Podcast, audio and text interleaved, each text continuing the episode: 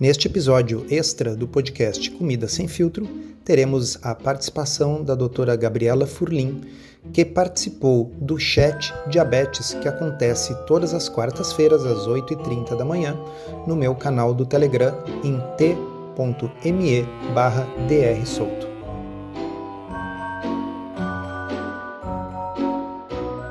Bom dia a todos. Hoje, dia 9 de junho de 2021, vamos a mais um episódio do Chat Diabetes. Dessa vez tem uma convidada especial, doutora Gabriela Furlim. Bom dia, Gabriela. Bom dia, Souto. Tá me ouvindo bem? Sim, perfeitamente. Tudo bom? Tudo excelente. Contigo. Tudo certo. Bem, pessoal, a doutora Gabriela Furlim é médica radiologista aqui do Hospital Moinhos de Vento e a doutora Gabriela vai explicar para vocês como é que ela desenvolveu o interesse pela área de doenças metabólicas, de resistência à insulina, enfim, como é que ela uh, chegou a essa área. E depois nós vamos desenvolver um assunto que é super relevante para diabetes, para resistência à insulina, para síndrome metabólica, que é a questão do limiar pessoal de gordura, ou seja, quanto que a pessoa pode engordar antes de adoecer e qual a importância do local onde essa gordura se acumula no corpo. Então, palavra com você, Gabriela.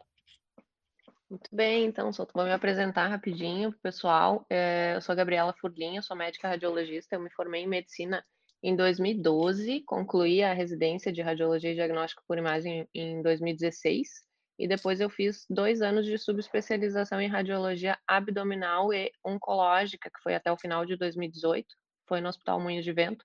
E desde 2019 eu fiquei nesse mesmo hospital que eu fiz a, essa subespecialização. E a minha rotina hoje, para o pessoal entender o que o radiologista faz, a, a minha rotina hoje é interpretar os exames de imagem especialmente da parte de abdômen. Eu sou do grupo da barriga, a gente fala, né?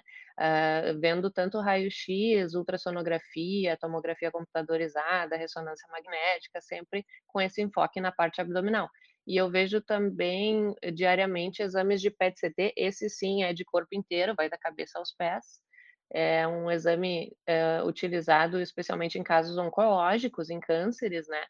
É um exame interessante, até vou fazer um parênteses rapidinho aqui, porque o PET-CT é um exame que mistura a anatomia, que é a tomografia, por isso a parte do nome CT, né, tomografia computadorizada, com a avaliação metabólica, que é a parte do PET, né, da medicina nuclear. Resumidamente, o que, que a gente faz? A gente administra na veia do paciente um radiofármaco que é um análogo da glicose, ou seja, que imita a glicose. Então, o que, que acontece? A gente vê nas imagens de corpo inteiro, de tomografia de corpo inteiro, dos pés à cabeça, em tons de cinza, e sobrepõe a essa imagem da tomografia uma imagem do PET metabólica, ou seja, brilha em tons de vermelho em cima de todas aquelas imagens cinza, tudo que estiver usando glicose como fonte de energia tudo que estiver queimando glicose vai brilhar em vermelho nessas imagens. O que, que a gente vê brilhar? O cérebro, por exemplo, que está queimando glicose, o músculo cardíaco, que tem, são captações fisiológicas, a gente diz, né? E além disso, a gente procura o quê? A maioria dos cânceres usa glicose como fonte de energia, né? E, portanto, brilha ao PET-CT. A gente diz brilha, né? Porque fica realmente brilhando em vermelho, né? A gente procura os cânceres e as suas metástases, aqueles que usam glicose como fonte de energia. Então, literalmente, o meu trabalho é sentar na frente do computador e todo dia ficar olhando brilhar o metabolismo da glicose e descrever isso num relatório, né? Naturalmente, reaprender os princípios né, do metabolismo da glicose foi um assunto que me despertou grande interesse e, claro, que teve forte impacto na minha maneira de enxergar o meu trabalho todos os dias. Literalmente, de enxergar né, o meu trabalho todos os dias porque como eu gosto de falar, o radiologista é, a radiologia são os olhos da medicina, né? A gente enxerga a doença através das imagens. Perfeito. É, é bem legal mencionar para as pessoas esse assunto do PET, porque às vezes quando a gente comenta que o açúcar, que a glicose é o principal combustível das células de câncer, as pessoas acham que isso é um, sei lá, medicina alternativa, alguma coisa assim. E não, pessoal. Faz muitos anos que se sabe isso, tanto que o radiofármaco utilizado para procurar a maior parte dos tumores, dos cânceres metastáticos no corpo, nada mais é do que a glicose com um átomo substituído por um flúor uh, radioativo. Né?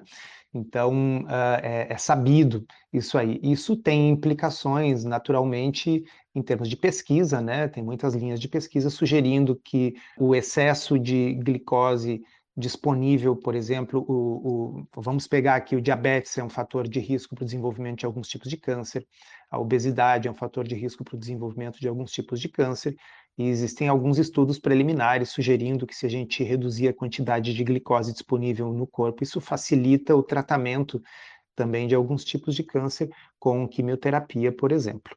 Né? Gabriela, você foi aluna do curso Diabetes a Solução, né? Uhum, foi sim.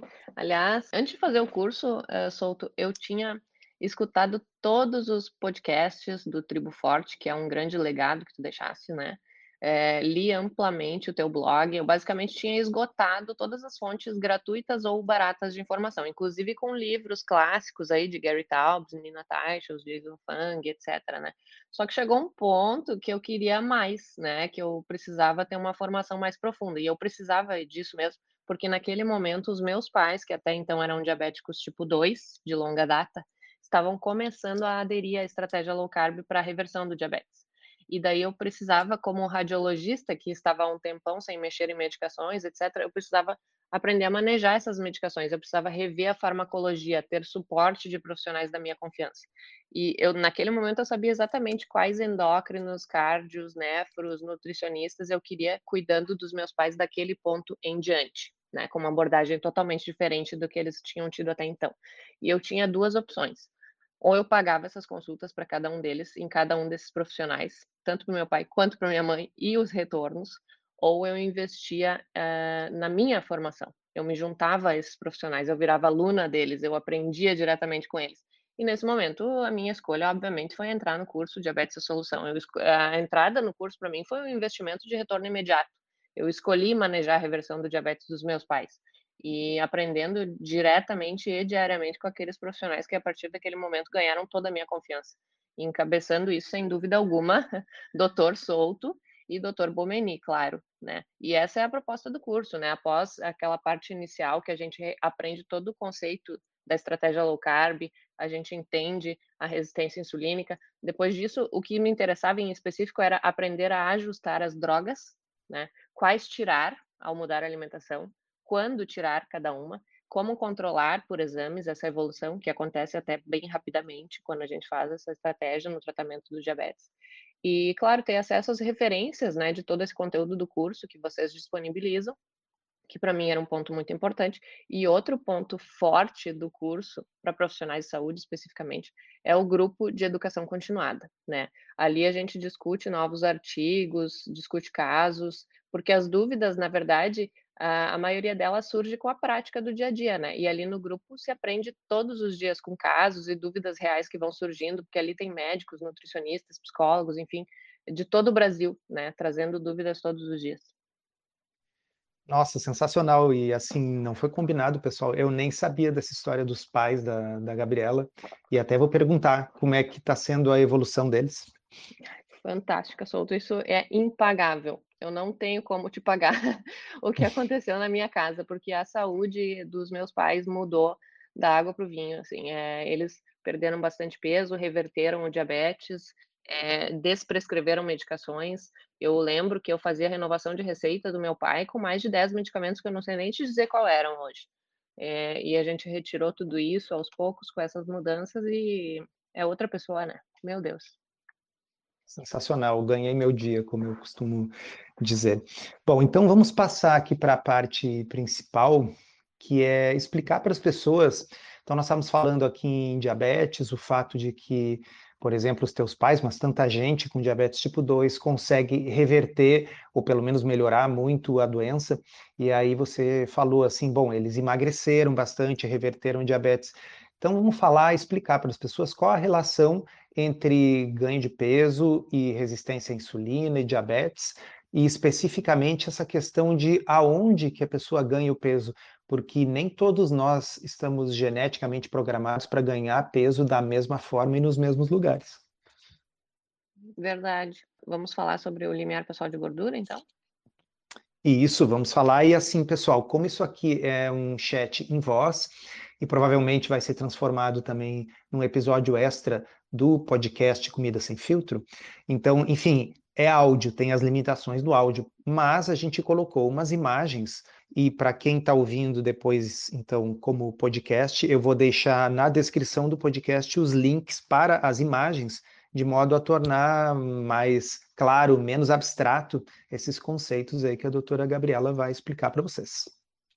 Muito bem. É, vamos rever então essa questão do limiar pessoal de gordura. O que significa isso? conceito de limiar pessoal de gordura fala que a gente tem dois diferentes compartimentos de tecido adiposo, dois tanques para armazenar a gordura no corpo. A gordura é o excesso de energia, né? Quando a gente exagera é, comendo energia em excesso, a gente tem que armazenar em algum lugar. Os carboidratos primeiro enchendo os estoques de glicogênio, mas são pequenos e não expansíveis, né? E todo, todo o restante tem que ser armazenado em forma de gordura. Dentro da gordura, nós temos esses dois diferentes tanques para armazenar a gordura. É, um deles é pior que o outro do ponto de vista metabólico, é pior para a saúde. Só que o conceito de limiar pessoal de gordura nos diz isso, o tanque pior só começa a encher depois que o primeiro lota. O tanque pior começa a encher por extravasamento. Quais são eles? É, e agora eu gostaria que vocês olhassem a figura número 2 ali que está no Telegram do Dr. Souto.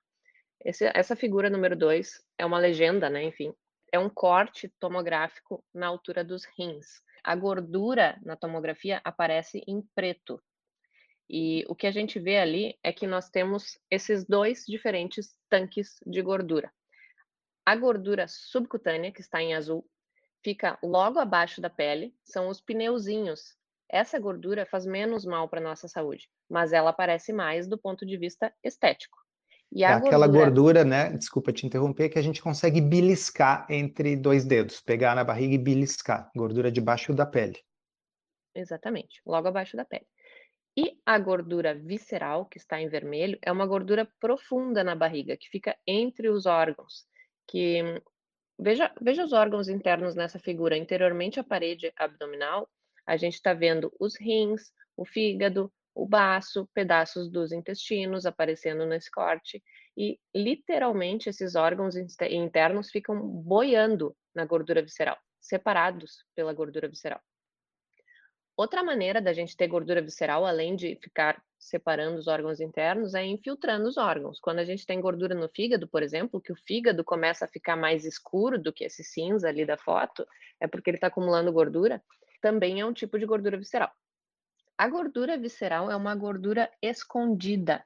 Ela pode acumular muito até começar a aparecer aquela gordura de chope, que é aquela barriguinha de chope, né? Que é a primeira que aparece com a gordura visceral. E se ela acumular muito, muito, muito, a gente vê aqueles uh, senhores clássicos na rua, que era o caso do meu pai, né, solto, que quando a gente olhava de costas, parecia até magro. Tinha perninhas fininhas, etc.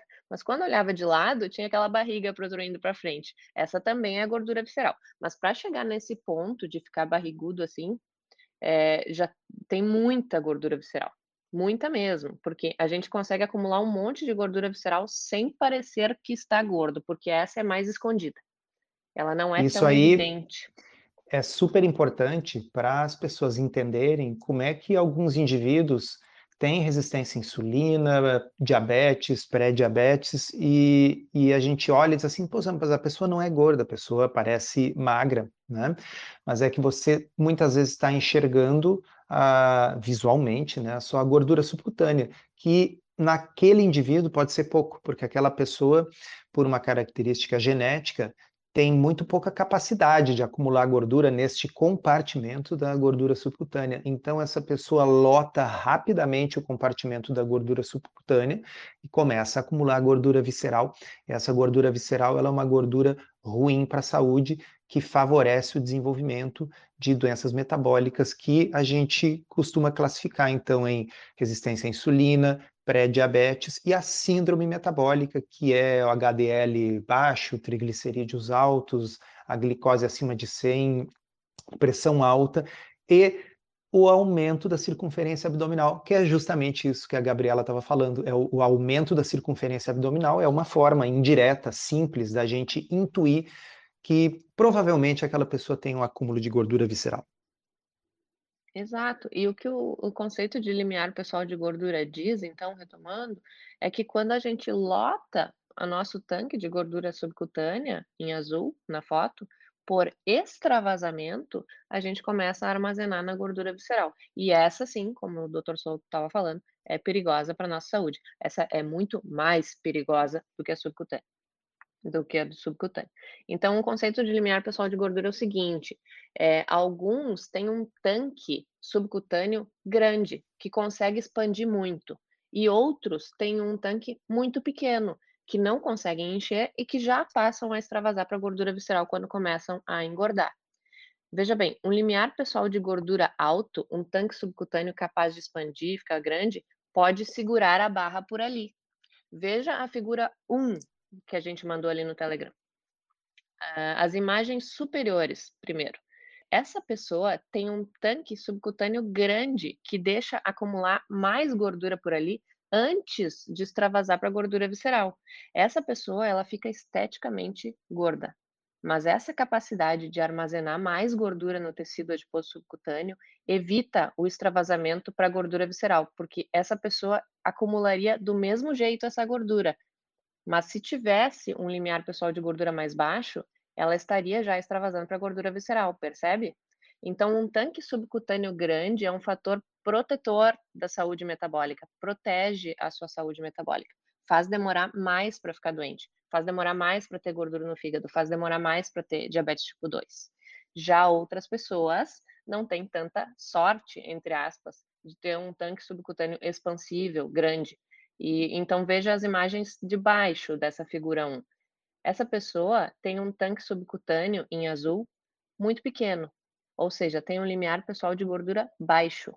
E assim que essa pessoa começou a engordar, ela já está extravasando para a gordura visceral. Ela começou a engordar e já está acumulando gordura no fígado. E a gente não enxerga isso, só por exames, né? Ela, porque lembra, a gordura visceral ela é escondida, né? Ela começou a engordar essa pessoa de baixo e ela já está acumulando gordura entre órgãos, entre os intestinos, que também demora muito para aparecer. Então, uma pessoa com limiar pessoal de gordura baixo, com um tanque subcutâneo pequeno, que não é capaz de expandir, ela começa a acumular gordura no fígado e ainda pode parecer magra, ela começa a aumentar triglicerídeos, baixar HDL, vira diabético tipo 2 e ainda pode aparentar ser magra por fora, porque ela tem um limiar pessoal de gordura baixa, uma característica genética, uma característica pessoal dela. Nessa pessoa então, pessoal, só para ajudar o pessoal a entender, basicamente o que a Gabriela está nos dizendo é um conceito que para muita gente é revolucionário. A capacidade de engordar, desde que seja no subcutâneo, desde que seja nessa gordura que fica logo abaixo da pele, pode ser um fator protetor contra o desenvolvimento de doenças metabólicas. Já aquelas pessoas que geneticamente não têm essa capacidade de engordar muito na região subcutânea, se elas continuarem comendo em excesso, especialmente comendo errado, elas vão rapidamente acumular gordura onde não devem, que é a gordura visceral ao redor dos órgãos e dentro dos órgãos, e estes são os indivíduos que vão desenvolver doença metabólica. O interessante dessas imagens é que, olhando assim visualmente, né, Gabriela, claro que a gente não sabe a altura das pessoas e tal, mas dá para ter uma ideia de que talvez elas pesem a mesma coisa. Poderiam ter o mesmo IMC, né? Poderiam ter o mesmo IMC, o mesmo índice de massa corporal, só que o de cima poderia ter exames que, se você olhar os exames de sangue, você diria, nossa, é uma pessoa saudável, tá tudo normal. Enquanto que a pessoa de baixo teria provavelmente um desastre em termos de exames, né, com todas as características da síndrome metabólica e talvez já um diabetes instalado, com a mesma quantidade de gordura e de quilos acumulado no corpo no mesmo tempo, talvez. A diferença é o limiar pessoal de gordura, que basicamente é o quanto a pessoa precisa ou pode engordar antes de começar a adoecer do ponto de vista metabólico. Exatamente. Por mais que a pessoa de cima possa ter as complicações, por exemplo, ortopédicas do ganho de peso, né, problemas articulares, etc., é, desse ponto de vista metabólico, ela fica protegida pelo seu limiar pessoal de gordura mais alto, né? E, e outra coisa, o fato de não aparentar tão facilmente essa engorda é, dificulta ainda mais o diagnóstico nesse paciente da figura inferior aí, é, de doenças que já são silenciosas por natureza, né? Gordura no fígado é uma coisa silenciosa, diabetes tipo 2, silenciosa, hipertensão, alteração de colesterol, né? E uma pessoa que hum, não está sendo alertada pelos seus familiares que ela está engordando, porque é uma gordura mais escondida, né? Uma coisa interessante é o seguinte: se a gente entender esse conceito de que a gente primeiro vai encher esse tanque da gordura subcutânea, quando ele atinge o seu limite geneticamente pré-determinado, aí a gente começa a extravasar para encher o tanque da, da gordura visceral, da gordura dentro do abdômen. Se a gente entende isso, a gente também entende que o inverso faz sentido. Quando a pessoa começa a perder peso, em geral, começa a perder peso primeiro da gordura visceral. Né?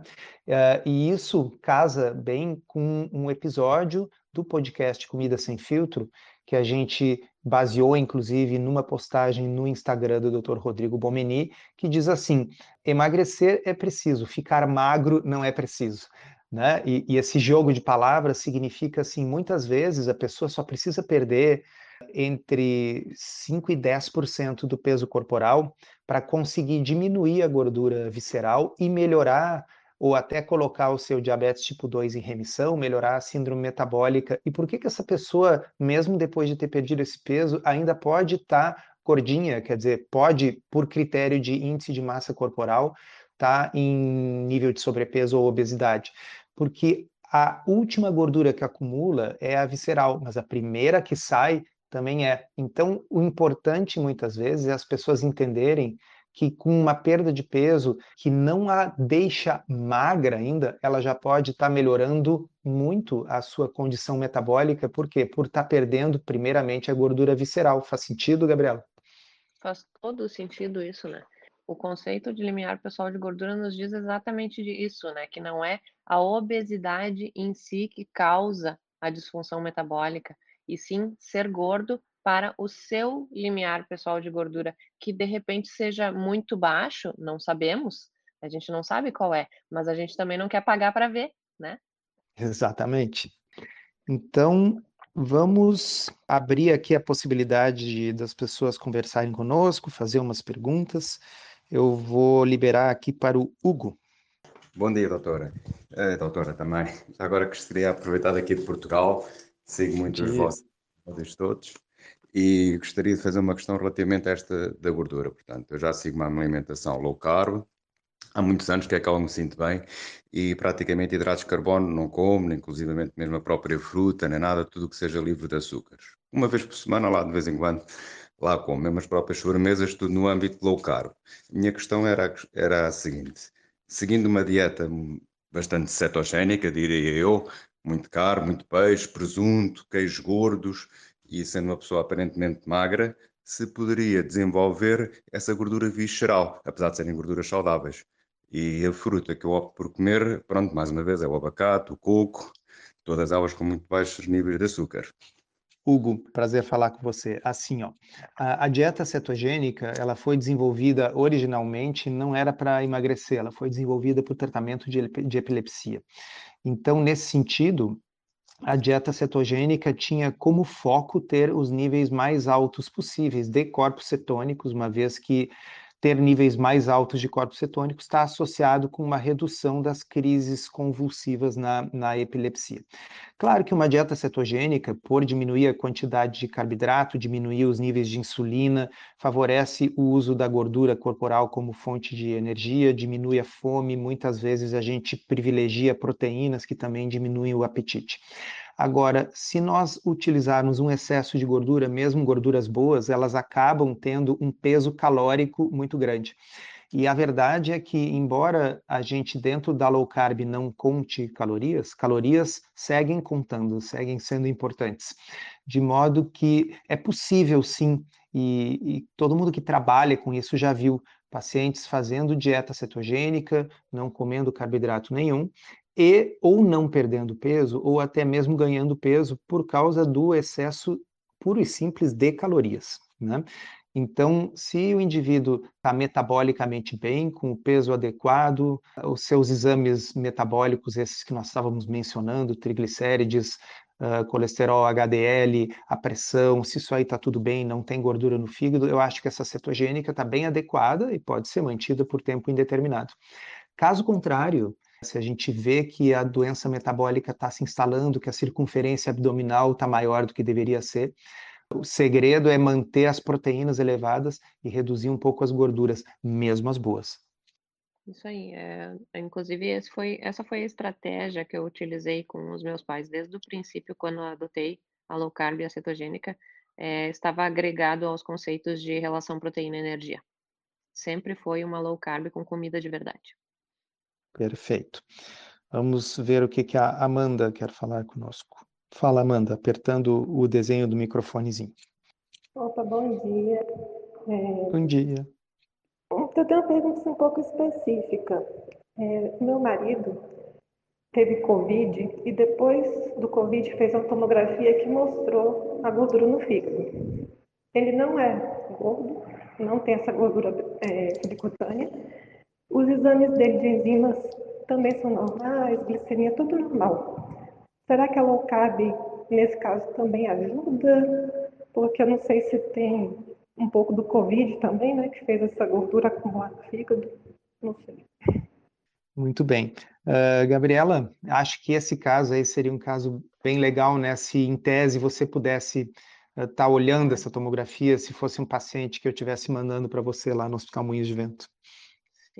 É, Souto, um, a gente tem que ter em mente, em primeiro lugar, limitações da tomografia computadorizada para ver gordura no fígado, né?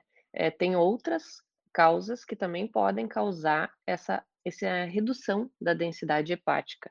E nesses casos de COVID, é, a gente vê em quadros inflamatórios uma redução da densidade hepática. Pode ser um falso positivo, é uma possibilidade, tá? Especialmente nesses casos de COVID que estão com quadro inflamatório. Tá? A gente vê seguido a redução da densidade hepática. Pode estar representando uma gordura no fígado ou não, né? Mas, eh, de modo geral, a tomografia é excelente para ver gordura.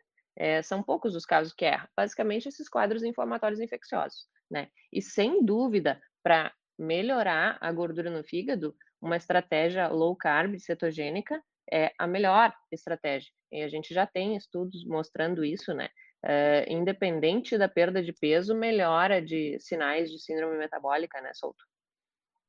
Sim, sim. Inclusive, também no episódio anterior do podcast Comida Sem Filtro, eu cito um estudo e tem lá a referência que em apenas 14 dias foi possível ver uma redução de cerca de 25% da gordura no fígado aferido por uh, ressonância magnética. Isso em pessoas que estavam mantendo uma dieta isocalórica com mais de 3 mil calorias com o objetivo de não emagrecer, que era para mostrar que há um efeito o emagrecimento sempre ajuda na melhora da gordura no fígado, mas a retirada dos carboidratos tem um efeito independente do emagrecimento. Né? Então, como é uma estratégia que fa favorece tanto o emagrecimento como a troca uh, dessa matriz energética, o corpo passa a usar mais a gordura como fonte de energia, é duplamente bom. Gabriela, vou te fazer uma pergunta. Eu vejo, às vezes, a seguinte situação: o paciente chega para mim com síndrome metabólica, resistência à insulina, e trazendo um, uma ecografia, um ultrassom, uh, sugestivo de esteatose, grau 1, grau 2, enfim. Né? Vamos dizer que fosse grau 2, com as enzimas do fígado, aquelas TGO, TGP, gama-GT aumentadas. E aí, digamos, depois de 90 dias, essa pessoa já perdeu uma certa quantidade de peso, a gente repete os exames de sangue, as transaminases, as enzimas do fígado estão todas normalizadas, a insulina baixou pela metade, e, digamos, mais três meses depois, realmente a pessoa está sem nenhuma evidência de resistência à insulina ou síndrome metabólica ou esteatose do ponto de vista laboratorial. Porém, vai fazer um ultrassom e o ultrassom continua dando sugestivo de esteatose grau 1.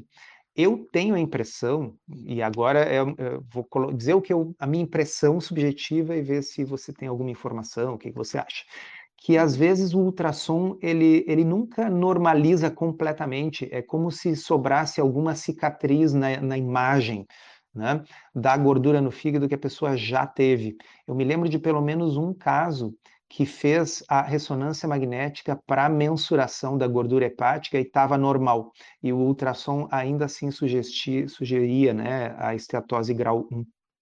Pois é.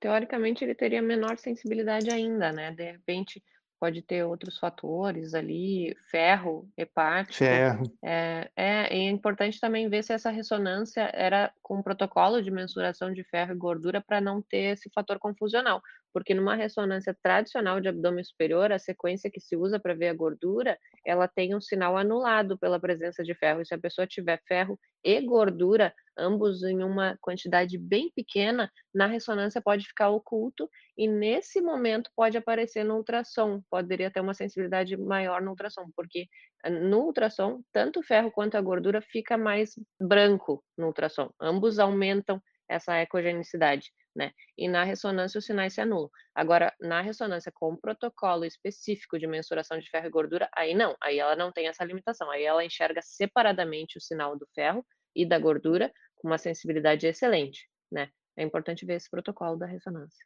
A, a, uhum. mais um porém aqui, a ultrassonografia ela tem sensibilidade a partir de 20% só de infiltração de gordura hepática, né? Então ela não é sensível para ver casos leves. Até evito de colocar no meu relatório leve, moderada e acentuada no ultrassom, porque daí o paciente muitas vezes volta no ano seguinte e diz assim: ai, mas eu só tinha gordura leve, estava escrito na ultrassonografia anterior. Mas na verdade, para estar tá aparecendo no ultrassom como grau leve do ultrassom, já tem que estar tá pelo menos moderada na ressonância, entende? São escalas ah. diferentes de graduação. Então, eu, quando eu vou falar grau 1, eu prefiro botar grau 1 e não usar o leve, pra, né, pelo menos para o paciente não ficar né, acomodado naquele leve. Ah, é só leve. Não, não, já é moderada pela ressonância. Muito interessante. E eu vou abrir mais uma perguntinha aqui da Vera Lúcia, que agora a gente já está chegando nos 30 minutos, daqui a pouco nós temos que encerrar. Pode falar, Vera. É, bom dia. É, Gabriela, dia. O, o que você acha do exame chamado elastografia hepática? Eu fiz já duas, uma deu muito alto a, a gordura no fígado, e agora, um ano depois, com a low carb, eu fiz e deu levíssimo, quase de é, 0,1 o grau. A elastografia hepática, então, é um, um método para ver a rigidez hepática. O que, que acontece? A esteatose hepática, perdão, a gordura no fígado ela é um, um, espectro, né? Começa com gordura no fígado, aí esse fígado começa a inflamar, é a NASH, a esteatohepatite que a gente chama, e depois desse grau de inflamação, ela, é, esse fígado começa a fibrosar. Em diferentes graus, F1, F2, F3, F4 né, de fibrose. À medida que esse fígado vai fibrosando, o que, que é fibrose? Fibrose é cicatriz. Então, o fígado inflama e cicatriz, inflama e cicatriz, inflama e cicatriz. Aí vai ficando cada vez mais rígido, mais duro, porque cicatriz, você sabe, é uma coisa fibrótica, mais dura, né? Então, a elastografia hepática analisa isso, a rigidez hepática, por ondas mecânicas, né? Dá para fazer ela tanto por ultrassom quanto por ressonância. Mas o que ela analisa é quanto esse fígado está duro. E ela pode te dar outras informações também, com relação a ferro, com relação a gordura, né? Sobrecarga de ferro e gordura. O que a gente quer saber quando faz uma elastografia, essa pessoa já começou a evoluir para fibrose e se já tem algum grau de fibrose, porque até grau F3 de fibrose, a gente sabe hoje que ainda é reversível, né? A gente tinha a ideia que ah, começou a fibrosar, não tem mais volta. Não, não. Hoje a gente sabe que ainda é reversível, só não é mais reversível quando chegou naquele estágio final da fibrose F4, que o fígado já está bem rígido, e aí é cirrose mesmo, né? Daí não tem mais volta. Ah, bom, ainda bem que não foi o meu caso. Eu comecei com a low carb e realmente reverteu tudo. E é impressionante. Tá a, a elastografia nos mostrou é, que tinha casos de pessoa só com uma esteatose, que não, jovens, enfim, né, e, e que já estavam com um grau de fibrose bastante elevado. Né? E a gente até então não tinha como enxergar isso, porque os exames de imagem tradicionais, a ultrassonografia, a tomografia e a ressonância, só enxergam a fibrose em estágios mais avançados, quando aquele fígado já está todo irregular, né, com sinais de fibrose, com, eh, com, com, sinais de cirrose mesmo, né, que não tem mais volta. E a elastografia nos permitiu enxergar a fibrose em graus mais iniciais e ainda reversíveis. E, Gabriela, é importante lembrar para as pessoas que a, a esteatose, né, a, e também a esteatohepatite não alcoólico, acúmulo de gordura no fígado, causado efetivamente pelo excesso de, uh, de açúcar na dieta, pelo excesso de gordura visceral, está hoje se tornando uma das principais causas de cirrose e transplante hepático, e é uma coisa 100% prevenível, né? Lamentável isso, né? E, por outro lado, nós tivemos esse depoimento incrível aí, para vocês verem como uh, não é só uma coisa teórica o que nós estamos falando aqui, né? Então, em um ano, ela partiu de uma situação em que o fígado já estava com um grau importante de comprometimento, para praticamente uma, uma normalização. Então, isso não é exceção, isso é a regra do que a gente vê com as pessoas que abordam, ah, que, enfim, usam estilo de vida para tratar, até porque não existe, repito, não existe tratamento medicamentoso eficaz para o manejo do, uh, da esteatose não alcoólica. Né? Então, este acúmulo de gordura no fígado que se acompanha de toda a síndrome metabólica, da tendência a desenvolver diabetes e do risco de vir a desenvolver cirrose, é uma coisa que não tem tratamento, exceto tirar aquilo que está causando o problema. Quando é uma esteatose alcoólica, é o álcool. Quando é uma esteatose não alcoólica, que é um nome que eu acho horrível, porque não alcoólico não está dizendo o que, que é, está dizendo que não é. Né? Mas assim, a gente sabe o que é. Né? Ela é a esteatose do açúcar, ela é a esteatose do excesso de gordura visceral, ela é a esteatose do estilo de vida ruim, né? A esteatose metabólica, como vários especialistas querem modificar o nome, né?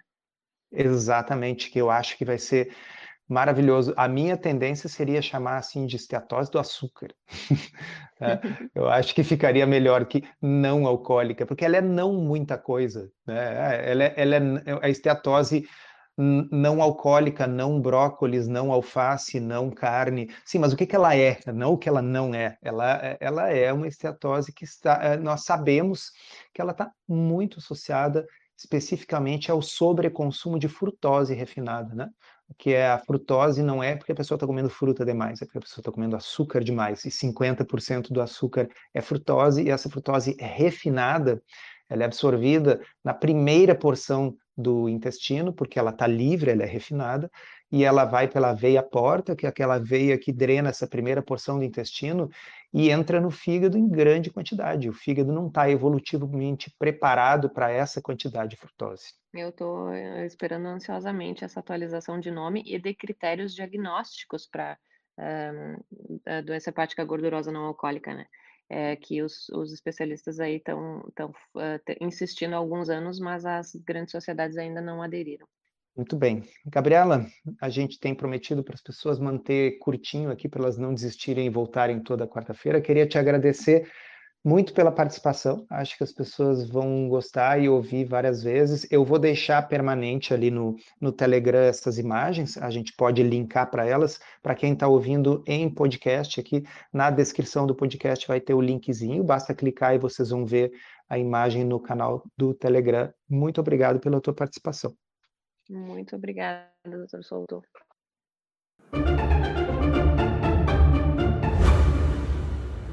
Encerramos assim esse episódio do Comida Sem Filtro, que foi idealizado, roteirizado e produzido por nós. Se você gostou, divulgue para os seus amigos e inscreva-se na sua plataforma preferida para não perder nenhum episódio.